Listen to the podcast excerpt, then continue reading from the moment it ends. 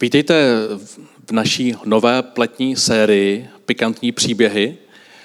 A my dneska ve studiu vítáme Jakuba Limra, pastora KS Mozaika, se kterým bychom rádi probrali jeho životní příběh, jeho životní zkušenost v manželství a to právě jak co dělat, když se to zrovna nedaří. Takže Jakube, vítej. Moc děkuji, krásný den. A my má, máme rádi citáty typu, že lidé spolu se zamilovali, vzali se a šli spolu šťastně až do smrti. Máme rádi pohádky, které ukazují ten divoký, ten, ten, ten, ten příběh, kdy jeden, druhého, jeden od druhého usiluje a nakonec to skončí tou svatbou a pak to zaklapne, skončí tam ty titulky a my už ne, nevíme, co následuje. Tak Moje otázka je, jak ty se stavíš těm citátům o té lásce, která vždy vydrží až, až do smrti. Já bych zareagoval proti citátem. Eh, Joshua Liebman totiž řekl, že žili spolu šťastně až do smrti. To je jedna z nejtragičtějších věd eh, ve světové literatuře protože je to mýtus, který přiměl celé generace věřit o manželství a o partnerských eh, vztazích nemožné. Ono totiž, když se řekne to, žili spolu šťastně až do smrti, tak máme za to, že to musí být partnerský vztah, kdy je nebe úplně bez mráčků a když přijde nějaká hádka, uh, italská domácnost, delší období, kdy ti dva spolu nemluví, třeba nějaká několika měsíční nebo dokonce několika letá krize, že to automaticky znamená, že už ten vztah není šťastný a že by se měl vyhodit do popelnice ale já věřím tomu, že i když přicházejí různé vlny, kdy si zrovna nerozumíme, kdy nezažíváme ty nejromantičtější pocity, takže je to spíš přirozený běh věcí, protože tak, jak se vyvíjí člověk, tak se mění i naše emoce a děje se nám to i ve vztazích a v manželství. Někdy si prostě vyjadřujeme lásku více, někdy si ji vyjadřujeme méně a je to přirozená záležitost, protože přece i v přírodě se mění roční období na různých místech planety různým způsobem, ale mění se jaro, léto, podzim, zima a my jako Češi to známe hodně intenzivně, že často ta období jsou tak velmi jasně ohraničená. A já mám za to, že i do našich vztahů se promítá to, že někdy nás zasáhne to vztahové jaro a někdy přijde skvělý léto a někdy udeří chladnější podzim a někdy ledová zima, kdy je to mezi těma dvěma takový tuhý a zamrzlý. Který období máš ty sám nejradši? Hmm. A teď myslím to jaro, léto, podzim, zima bez toho vztahu, myslím, jestli pližuješ nebo plaveš, nebo... Tak já mám úplně nejradši uh, babí léto, takže takový přechod uh, mezi létem a, a podzimem. A já jsem prožil jeden rok života v Mariánských lázních a tam se do mě ten podzim otisknul tak nějak jako intenzivněji. Všechny sporty a všechno, co vlastně dělám, se může dělat za jakýhokoliv počasí, protože se to může dělat i indoorově vevnitř, takže z hlediska jako lyžování to já zrovna jako úplně nemusím. Dobře, eh, Jakube, máš, ty funguješ jako manželský poradce, takže jsi na ty čtyři roční období udělal právě povídání, že i vztah prochází těmi čtyři ročními obdobími a stihneš nám některé z nich dneska obsat, vysvětlit, pozbudit? No myslím, že se zvládneme dotknout a alespoň dvou a v tom čase, který tady dneska eh, spolu máme. A já pro to poradenství mám několik takových jako zásadních zdrojů. A tím prvním je Bůh a jeho slovo, tedy Bible, a potom 22-letá zkušenost manželská. My jsme spolu se svojí ženou začali chodit ve druháku na Gimplu v 15 letech. Po 6 letech chození jsme se vzali, takže já bych možná k těm 22 letům od svatby mohl připočíst ještě těch 6 let chození. A zažili jsme nádherné chvíle, právě jara a léta a taky spoustu kotrmelců a hodně těžkých chvil podzimu a zimy. Tak a než se dostaneme k těm kotrmelcům, tak řekni nám, jak vypadá takové jaro třeba. Já ještě předtím se odrazím a když jsme začali těm, těma citátama, tak eh, ještě jeden, to bude biblický citát a hned ten nejvyšší nebo druhý nejvyšší level, protože bych chtěl sáhnout eh, k nejmoudřejšímu ze všech lidí, ke králi Šalomounovi. Vy, kdo ho trošku znáte, víte, že on měl poměrně bohatý zkušenosti z manželství, protože těch eh, manželek eh, měl hodně. A tak tenhle autor a král napsal taky eh, knihu Kazatel, kde se píše ve třetí kapitole hned na začátku všechno má svou chvíli, každý záměr pod nebem má svůj čas. Takže i on mluví o nějakém přirozeném střídání určitých období. A jeden dosud asi nejznámější biblický komentář eh, Matthew Henryho k téhle třetí kapitole knihy Kazatel říká, očekávat stále štěstí ve světě, který se pořád mění, to musí nutně skončit zklamáním. To štěstí má prostě uh, různé podoby, uh, různé příchutě a Šalamoun v knize Kazatel pokračuje, je čas rodit, je čas umírat, čas sázet, čas vytrhávat, je čas zabíjet, čas uzdravovat, čas bořit, čas stavět, čas plakat, čas se smát, čas naříkat, čas poskakovat a takhle pokračuje dál a dál. A křesťané někdy mají tendenci, když čtou něco z Bible, za každou větou hledat návod. Ale někdy Bible prostě jenom konstatuje a říká, takhle to chodí a tak s tím počítejte, tak se na to připravte. A třeba v jiné části Bible najdete ten návod a najdete odpověď. Ale Šalomoun prostě říká, počítejte s tím, že někdy přijde do vašeho vztahu jaro, jindy udeří podzim, že se ta období uh, budou zmínit. Ale ty jsi chtěl slyšet něco o tom jaru?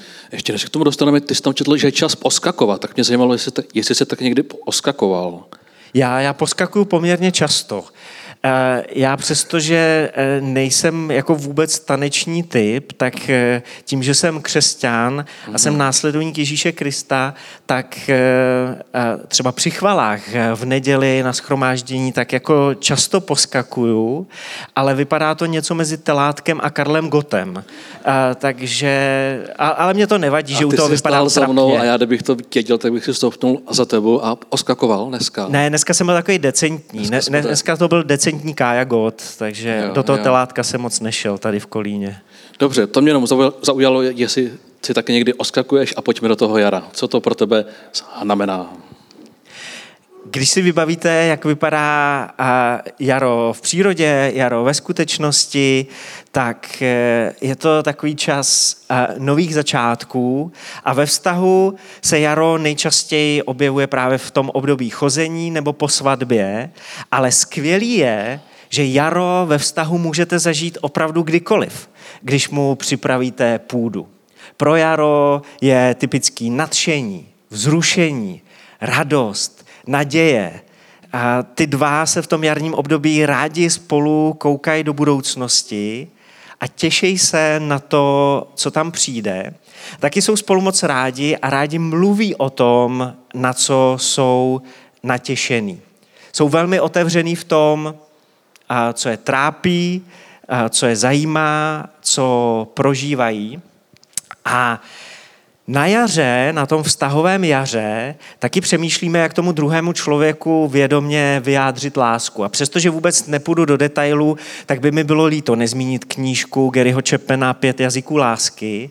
Já ji doporučuji eh, hlavně v rámci nějakého předmanželského poradenství, když se ti dva připravují na svatbu a jedno, jestli jim je 60 a nebo 19, tak aby si určitě přečetli Pět jazyků lásky, protože jim tahle tahle knížka pomůže v tom najít cestu k srdci druhého člověka.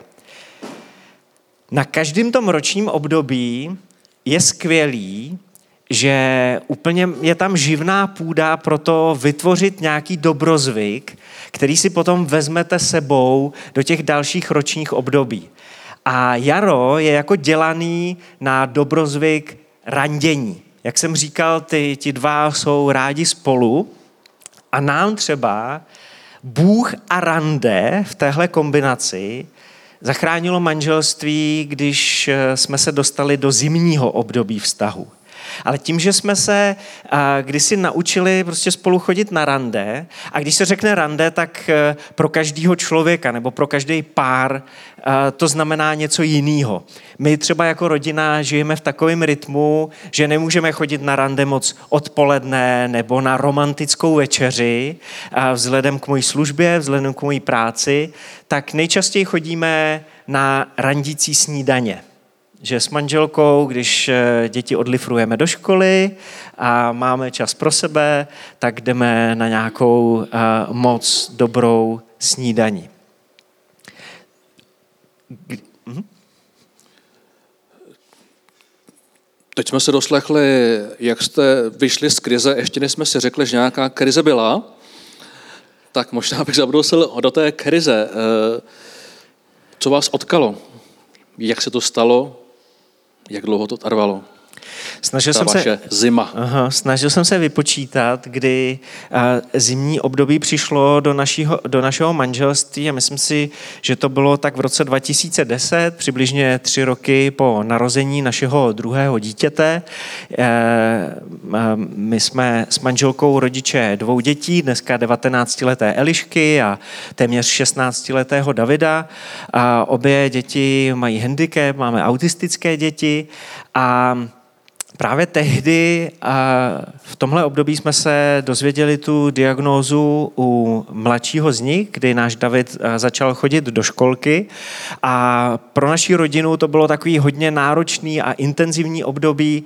A manželka se i potřebovala nějak zorientovat ohledně své práce a taky v té době v církvi dělala tři služby dohromady a občas tak jako problesklo, že je unavená, že by si od něčeho snažila dát pauzu a já jsem zareagoval velmi nemoudře, možná i ze strachu. Říkal jsem si, tyjo, manželka pastora teď přestane dělat nějaké služby, eh, ve kterých je vidět, co na to řeknou lidi. A místo, abych jí řekl, miláčku je úplně v pořádku, aby si si odpočinula, tak jsem na ní udeřil takovým tím zátopkovským, když nemůžeš, tak přidej. A ona už byla na hranici vyhoření a já jsem touhle naprosto jako blbou podporou, nebo spíš nepodporou, jí do toho vyhoření úplně hodil.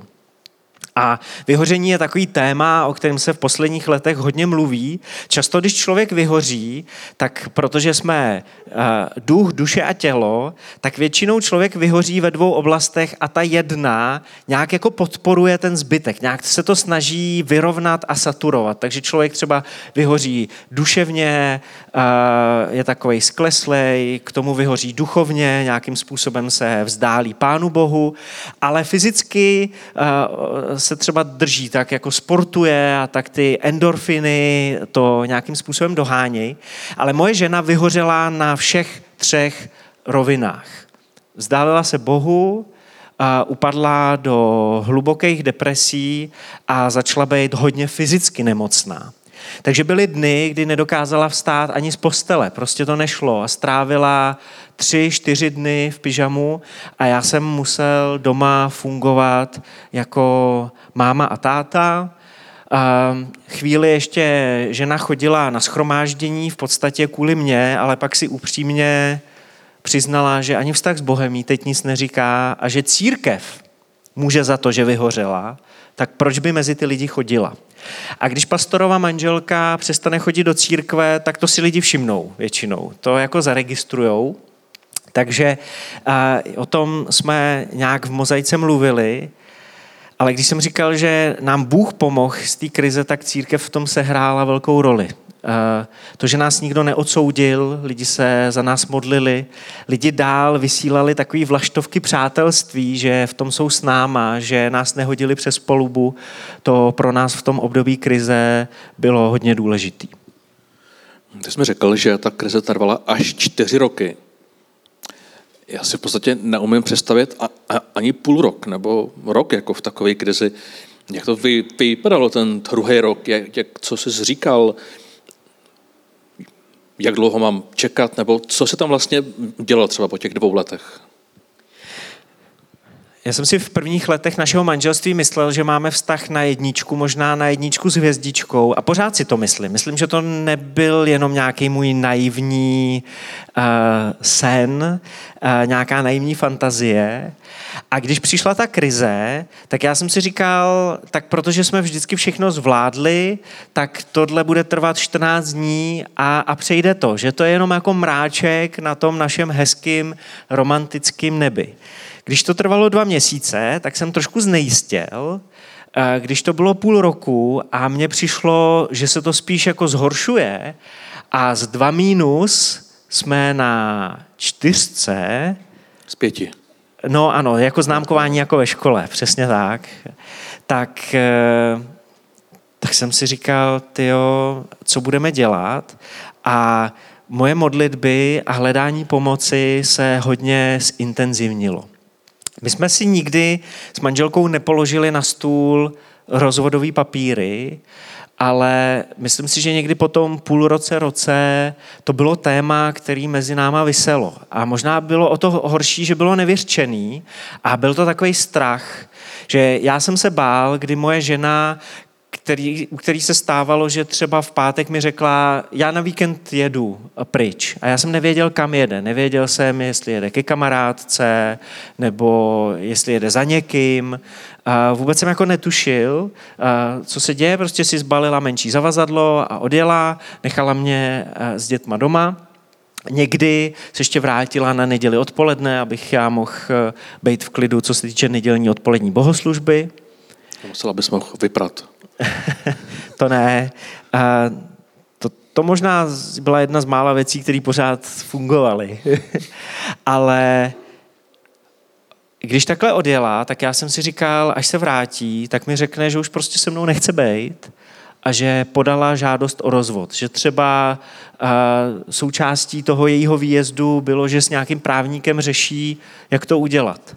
A ona se mi později přiznala, že ona měla podobný strach z mojí strany, jak dlouho mě to ještě bude bavit, bojovat o to manželství a kdy já přijdu s tím návrhem na rozvod. Ale já jsem celou dobu přemýšlel o tom, jak do toho manželství můžu investovat, jak to manželství můžu zachránit. A jsem svým nadřízeným a, týmu svých vedoucích řekl, že když jim bude připadat, že bych měl skončit se službou, protože moje rodina není v pořádku, tak skončím se službou, ale neskončím se svým manželstvím. Protože jsem si uměl představit, že když skončí služba, tak se do ní někdy v budoucnu vrátím. Ale když skončí manželství, tak jsem si říkal, to, to může být jako úplná, úplná konečná. Zakončili jsme první rok. Co byl ten druhý rok? Co jsi říkal druhý rok, prosím tě? Mě možná denně provázela taková věta, kterou mi eh, Bůh řekl, eh, když začalo jít hodně do tuhýho, kdy se ze zimy stala taková jako polární noc, eh, že už, už to nebylo jenom to krátké období, ale začalo to trvat dlouho. A Bůh mi neustále opakoval dvě věci. Ta první byla vůči mojí ženě, vymilují z toho. Pořád jí dávej najevo, že jí máš rád. A tak já jsem jí neunavně zval na ty rande, i když mi přišlo, že to vůbec nefunguje. Takže jsem jí někdy pozval na snídani, někdy na večeři a i když jí se nechtělo, tak tím, že jsme měli vybudovaný ten dobrozvyk, tak skoro po každý kejvla. Že vlastně jakoby viděla, že to je nějaká seděli cesta. a mlčeli po prvních deseti minutách to přesně tak často vypadalo. Co si dáš? Kafe, vajíčka, objednali jste si a jo. bylo ticho. Vyplejtvali jsme nějaký jako konverzační témata a protože předtím jsme si často bavili třeba i na tom rande o Bohu a co zrovna s Bohem prožíváme a teď uh, Bůh To bylo téma, který bylo tabu. A moje srdeční téma, církev, no to bylo úplně extra tabu. Ale potom, když eh, jsme se z té krize dostali, tak zpětně mi Karolína říkala, že tenhle čas pro ní byl strašně moc důležitý, protože viděla, že jsem to s ní nevzdal, a že na tom viděla, že Bůh to s ní nevzdal, i když prostě se k němu uh, otočila zády. Ale všechno to vnímala jako takový vzkazy lásky, jak z nebe, tak uh, ode mě.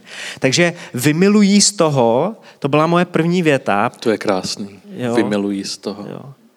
A přestože jako byly chvíle, kdy moje žena a i já jako jsem určitě byl na zabití, ale jako na mojí ženě byly chvíle, kdy vůbec tam nebylo nic pomilování hodného a, a držel jsem to hodně čistě jako poslušností, že jsem věděl, že jsem před Bohem Karolíně něco slíbil a Bohu jsem něco slíbil a že a Bůh mě v tom jako fandí a že se mu líbí, že jsem dál věrnej, i když je to strašně těžký. No co byl třetí rok? No, třetí rok eh, jsem se pořád snažil z toho vymilovat a taky mi možná ještě o to jako víc zněla ta druhá věta v hlavě a to byla boží věta, dneska to bude těžký, dneska to možná bude extra těžký, ale já ti dám sílu a ty to zvládneš. Prostě se soustřeď na tenhle den. Hmm. Projdeme spolu tenhle den, měj rád, buď k ní laskavej. Já jsem taky potom musel Karolínu prosit za odpuštění za spoustu věcí, protože jsme si hodně ublížili v tom těžkém období, ale Bůh mi říkal tyhle věci a skutečně mi tu sílu dával. A já jsem si uvědomil, že tomu musí mít naproti, že je hrozně jednoduchý upadnout do nějaký sebelítosti a říkat si, teď jako ona by se taky měla snažit a taky by měla něco dělat. A, a proč si ještě nenašla nějakou psychiatrickou nebo psychologickou nebo pastorační pomoc a já jsem ten chudák a, a já jsem ten borec v tom vztahu. Ale tohle si myslím, že je cesta do pekel, mm-hmm. když ten, kdo je na tom líp, začne takhle přemýšlet, protože se v té sebelítosti utopí. Já jsem se snažil prostě dívat na Boha a někdy mi to šlo líp a někdy mi to šlo hůř. A čtvrtý rok přišla trampolína. Jsme to vzal trošku z úst, ale co bylo čtvrtý rok? Trampolína právě. No jo, dobře. A... Uh, trampolína, opravdu jako úplně obyčejná trampolína.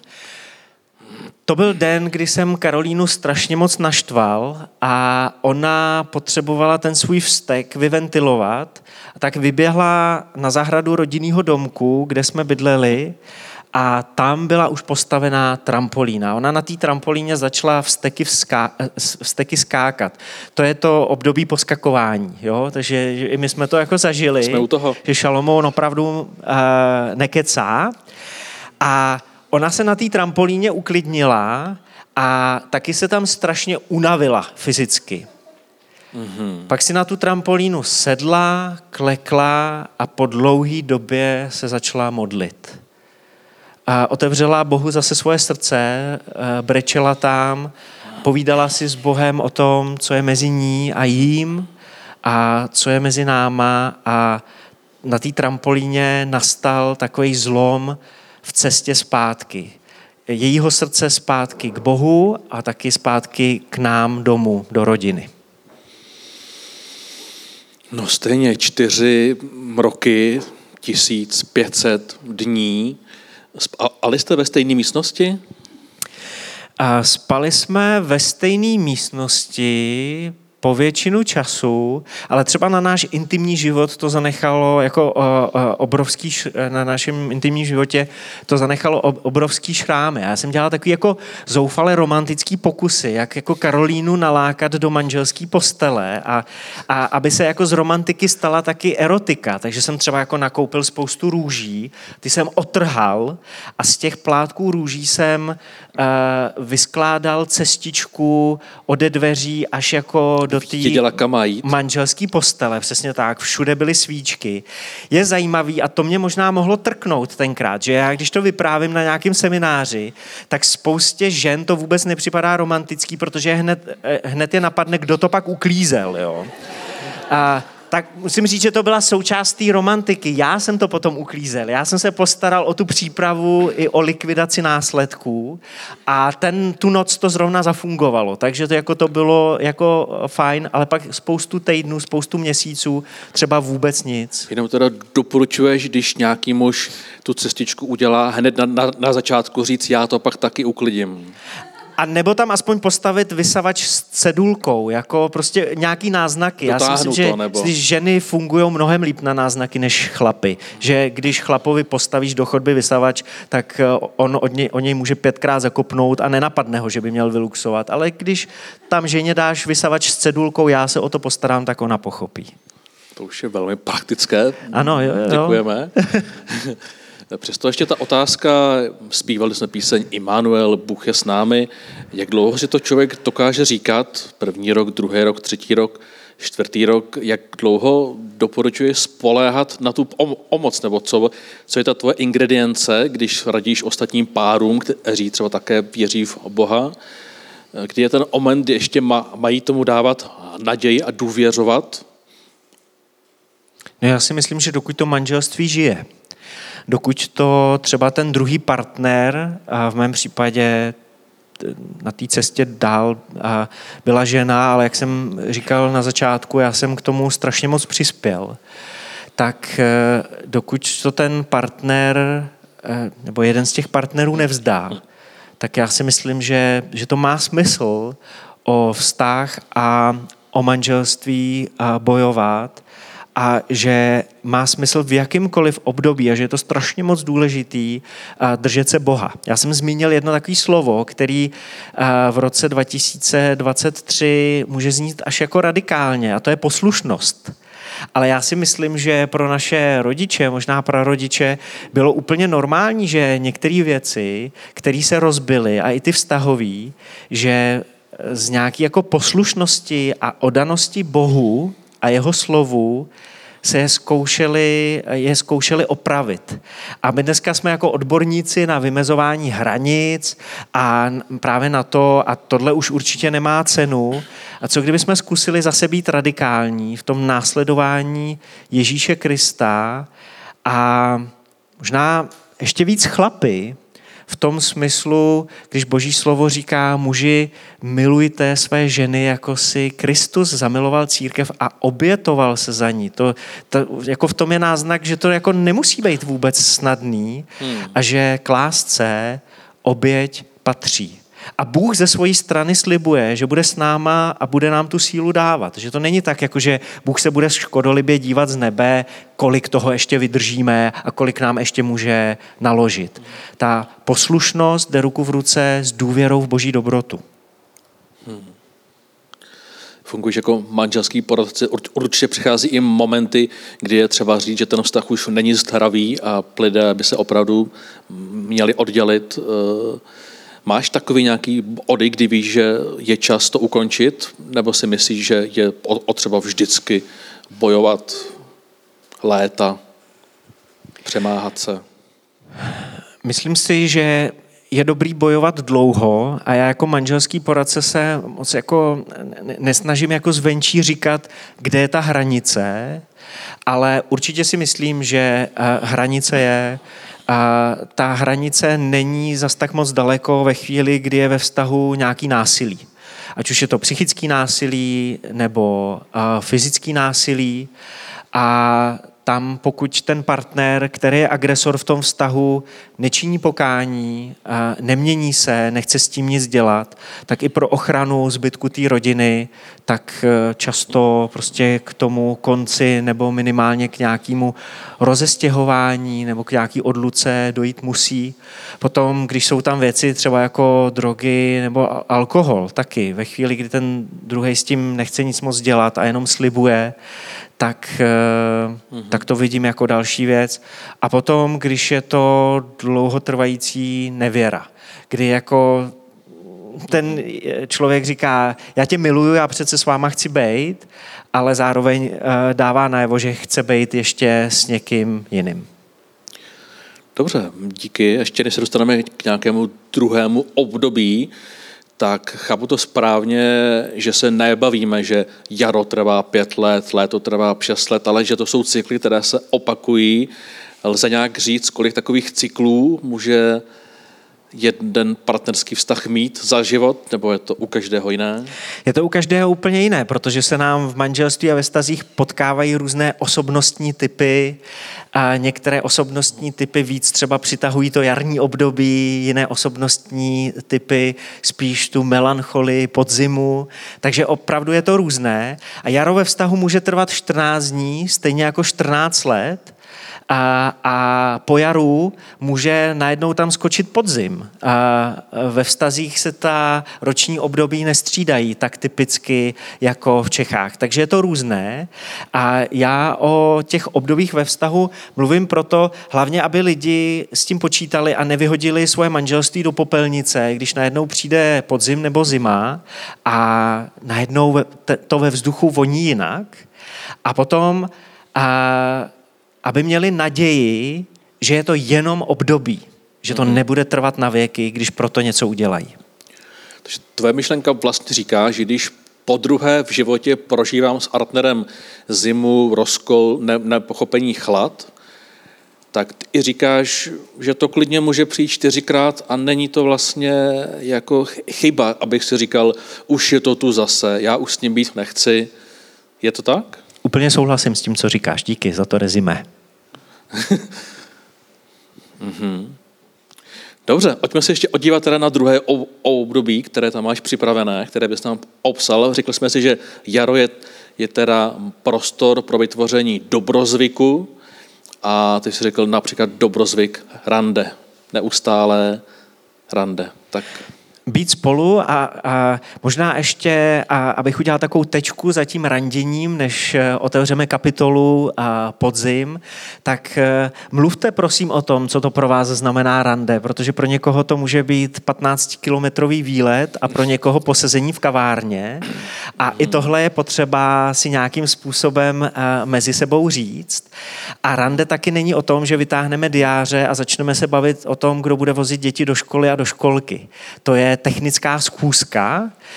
Rande má vytvořit a na pomoc vytvořit právě to, to romantický, to láskyplný mezi námi. Takže to je randění. Co se týče podzimu, když tedy nalistujeme mm-hmm. o pár stránek dál, tak eh, na podzimu je třeba hezký ta barevná přehlídka listí, ale já mám často pocit, že z té barevné nádhery, jakoby skoro přes noc, se stane uh, takový to uh, schnilý blátíčko, který máme pod nohama, přijde studený severák, který to listí orve ze stromu půda začíná tvrdnout a promrzat, některé noci spadne teplota pod nulu, do mínusu. A podzimní manželství je zrádný v tom, že může navenek vypadat hezky a spokojeně, ale právě pod povrchem se začnou dít ty hnilobné zahnívající procesy nebo pod, uh, pod povrchem to začíná mrznout emoce, které jsou spojené s podzimním obdobím ve vztahu, jsou smutek, obavy, často pocit vzdálení se nebo odmítnutí, pocit nedocenění ze strany toho druhého. Vkrádá se tam nejistota a přestože si ty dva uvědomují, že něco je jakoby v nepořádku, tak jim chybí energie jít tomu druhému naproti, takže si říkají, ono to nějak dopadne, to nějak, to, to nějak zmáknem, to nějak přežijem, ale to rozhodně nedoporučuju. Já si myslím, že v každém tom období je dobrý vyvinout nějakou iniciativu a i podzim má živnou půdu na to vytvořit nějaký dobrozvyk. A to by mě zajímalo, jaký. a na ten studený vítr, chlad a nedocenění je skvělým protilékem ocenění. Vytvořit dobrozvyk toho, že si budu záměrně pěstovat kladný postoj vůči svýmu partnerovi. Lidi často udělají tu chybu, že dovolej, aby to byly negativní emoce, co bude určovat uh, jejich směr a uh, kudy se uh, budou uh, ubírat, ať už ve svém životě nebo ve svém partnerském vztahu. A abychom ten negativní cyklus prolomili, tak si vůbec musíme umět přiznat, tyjo, já o tom druhém přemýšlím blbě. Přemýšlím o něm a negativně. A to je jako začátek uh, té dobré cesty, abychom na něm začali hledat něco hezkého, i když jsou to někdy hodně kuriozní věci, což se dozvídám z manželského poradenství. Například? Například, a když eh, jsem měl před sebou jeden manželský pár, a kdy ta žena říkala, no ale já mám přece důvod být negativní a ten důvod sedí proti mně. Je to můj manžel. A, tak eh, ta stejná žena potom zjistila, když jako přemýšlela, co by tak jako mohla ocenit, tak zjistila, že její muž hezky píská. Jo? On jí les na nervy spoustou věcí, ale ona si jako uvědomila, že on dokáže pískat a intonovat a, a, a to byl takový odrazový můstek pro to, aby ten podzim začal mizet z jejich vztahu. A zní to kuriozně, ale té ženě to pomohlo. No, zní mi, u nás doma říkáme, prosím tě, nepískej. Nepískej, když si doma, pískej si sám někde venku. Jo, tvoje žena musí najít něco jiného. Eh, evidentně jako eh, to, tohle by u vás nezafungovalo, ale to je právě jako ne. hezký, že každý jsme jiný. Hmm, takže on si začal pískat a jí to pomohlo. No, krásné. Tak eh, při těch utváření do, dobrozvyku jsou to ty jediné dobrozvyky, které ty doporučuješ, nebo vlastně odporuješ nás, abychom se zamysleli, jaký dobrozvyk pro naše anželství by fungovalo ne, nejlépe? A těch dobrozvyků je samozřejmě mnoho, dokonce jako jich můžou být stovky, protože vztah se nebuduje na jedné velké věci, třeba na nějaký skvělý exotický dovolený jednou za rok, která by měla ten vztah e, naplnit na, na zbytek roku. Manželství, podobně jako přátelství, se buduje na stovkách, tisíci maličkostech. Ale ty dobrozvyky a konkrétně ten dobrozvyk k ocenění u podzimu doporučuji mm-hmm. proto, že jsou to klíčové věci ve vztazích a vedou k ním třeba ty, ty desítky nebo stovky maličkostí, ale tohle je nějaká věc, se kterou se dá začít, protože je jednak viditelná a jednak ji potřebuje úplně každý vztah. Ocenění potřebují vztahy mezi rodičema a dětma, ocenění potřebují přátelé, a ocenění a potřebujeme i na té úrovni třeba kolegů v práci. To je něco, bez čeho žádný vztah nebude fungovat. Teďka napadlo, byly léta, kdy mě moje žena říkala, zase si přišel pozdě. Jo, víš, kolik je hodin? A jeden čas se to přeměnilo a ona mi začala říkat, jsem ráda, že už jsi doma. A já jsem zjistil, že změnila způsob, jak se mnou komunikovala o mých neúspěších a mě to najednou přitáhlo, že jsem chtěl být dřív doma, že jsem chtěl dělat tu konkrétní věc s těma dětma. Může to být něco podobného? No tohle je úplně geniální příklad a zvlášť jako příklad do toho mužského světa. Protože ženy, chlapy potřebují slyšet ocenění téměř za cokoliv. Když muž umé nádobí, tak už jako děkuju, to, že si toho žena všimne, je strašně důležitý. Já mám podobný příklad, který ty si prožil s Idou, eh, tak eh, z mýho manželství s Karolínou, kdy jsem ji jednou překvapil, když byla eh, s naším synem ve školní jídelně a já jsem si záměrně udělal čas v té obědové pauze, že tam za nima přijdu, přinesem jsem si svůj vlastní oběd a byli jsme tam spolu a za normálních okolností by třeba manželka to ocenění vyjádřila tak, že už by se mi do toho nikdy nechtělo. Že by třeba jako řekla, to je hezký, že jsi s náma dneska byl, kéž by to tak bylo častějc. A vlastně by okamžitě mi jako řekla, děláš to málo. A dámy, eh, když řeknete chlapovi kritiku, i když je hezky zabalená, tak nám to bere energii a říkáme si, tak já jsem se teď snažil, ale ona si toho stejně neváží, tak proč bych se snažil příště? Ukradne nám to motivaci. Mhm. Ale moje žena tenkrát řekla něco podobného jako tvoje žena. Moje žena řekla, to bylo tak nádherný, děkuju. A já jsem si říkal, co můžu udělat pro to, aby to příště zase bylo nádherný? A ten týden se mě překvapil ještě dvakrát v té školní jídelně, a protože mi to naopak tu motivaci dodalo. Rozjelo to ten pozitivní kruh uh, uh, mezi náma a Uh, muži opravdu jako fungují často hodně na to, uh, na to slovní ocenění mm-hmm. tady toho typu a na tu všímavost ze strany svého partnerského protějšku. A na co teda fungují ženy? Uh, no, pro jistotu se jich zeptejte. To je úplně jako nejlepší rada, kterou můžete uh, uh, získat v tomhle směru, ale myslím si, že se nespletete co se týče ocenění zevnějšku a vzhledu a třeba jako, když chlap řekne upřímně, ale musí to být jako upřímný, sluší ti to a ještě líp, jsi krásná, jsi nádherná, nemůžu z tebe spustit oči, miluju tě.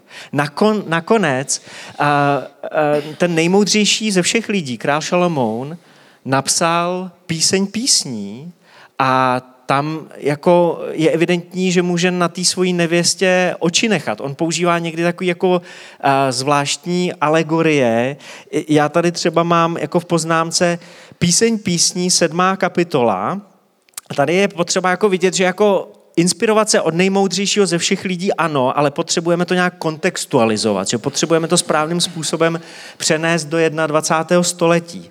Protože Šalamoun uh, tam má jako lichotku tvé bříško pšenice navršená, liliemi obroubená.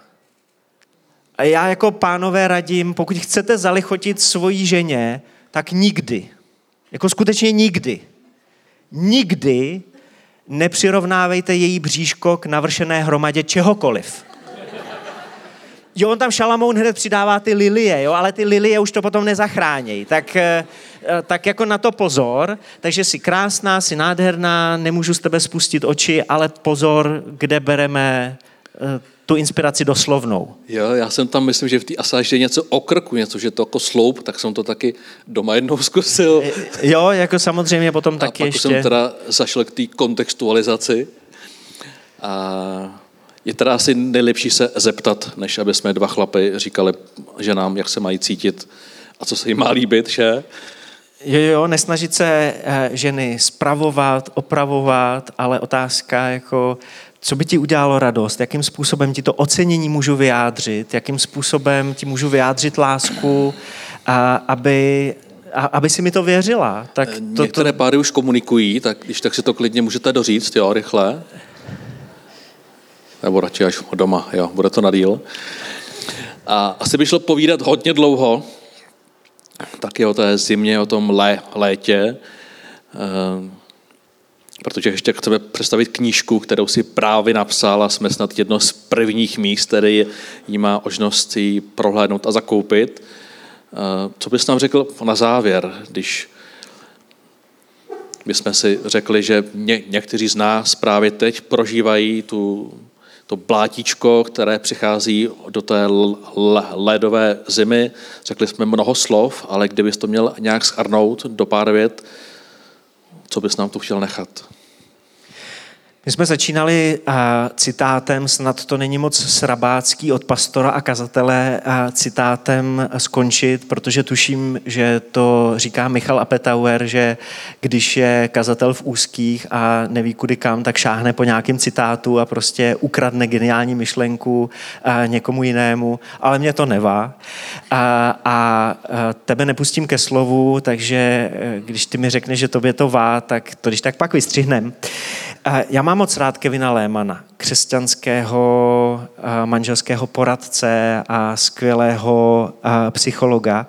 A ten jednou řekl, že i ty největší a nejkrásnější katedrály se staví kámen po kameni.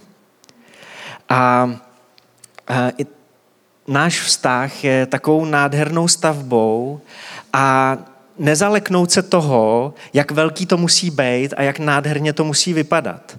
Prostě eh, dneska vzít jeden kámen, jeden dobrozvyk, udělat jednu laskavou věc, jednu lásky plnou věc a tu přidat k té stavbě. a další den přidat ten další kámen. A tu katedrálu, něco, co odráží boží slávu a boží lásku, stavíme společně, ale staví se to postupně a nemějte z toho strach. A když přijde nějaký to těžký období, tak si opakujte, je to epizoda. Je to jenom období a bude to lepší a já proto můžu něco udělat. Skvělé. Nepotřeb, neměl jsem potřebu ti do toho vstupovat. A máme tu knížku Jakub Limer Vojtěch Urban na jedné lodi Cesta k hlubokému přátelství v církvi. Můžeš tam udělat nějakou reklamu? Uh, ta knížka je specifická hned v několika věcech. Uh, jednak tím svým formátem, protože je o různých generacích v církvi a my jsme touhle knížkou chtěli přitáhnout k čtení i tu mladší generaci, která moc nečte, takže když ji zalistujete, tak eh, ta knížka je i grafickým způsobem zajímavě eh, dělaná. Jsou tam eh, QR kódy, ale taky jsou tam písmenka, které si můžete přečíst. Jo? Nejsou tam jenom internetové odkazy, ale jsou tam písmenka. Myslím si, že taková jako jedinečná kapitola je kapitola generační IQ, o tom, jak si ty nejstarší, starší a nejmladší můžou navzájem rozumět, protože se díváme na svět různýma filtrama, dokonce na Bibli se díváme různýma filtrama. A já jsem tu knížku psal se svým učedníkem, se svým duchovním synem, bez toho by nebyla kompletní. Prostě jsou tam pohledy několika generací a já jsem já mám naději, že nám ta knížka pomůže v církvi znova objevit eh, to, že jenom tak nějak to spolu vydržet je málo a že můžeme navzájem táhnout za jeden pro vás a mezi uh, generačně. A mám fakt naději, že uh, si ji může přečíst úplně každý a každý hmm. ho obohatí. A doplním, mně nejde vůbec o biznis já z každé té knížky nemám ani deseti korunu. Takže ze mě se nestane multimilionář, když se ta knížka bude prodávat, ale myslím, že může přinést něco a měla by přinést něco, co teď Bohu hodně leží na srdci v téhle době. Skvělé, takže naši hosté si můžou knihu koupit a ti, co se koukají online, tak koukám návrat domů mm-hmm. CZ. A je to opravdu čerstvá novinka. Já můžu do svého eh, CV, do svého životopisu dávat, že jsem spisovatel od tohohle pátku. V pátek přišla ta knížka z tiskárny. No skvělé, tak to byl spisovatel Jakub Limre.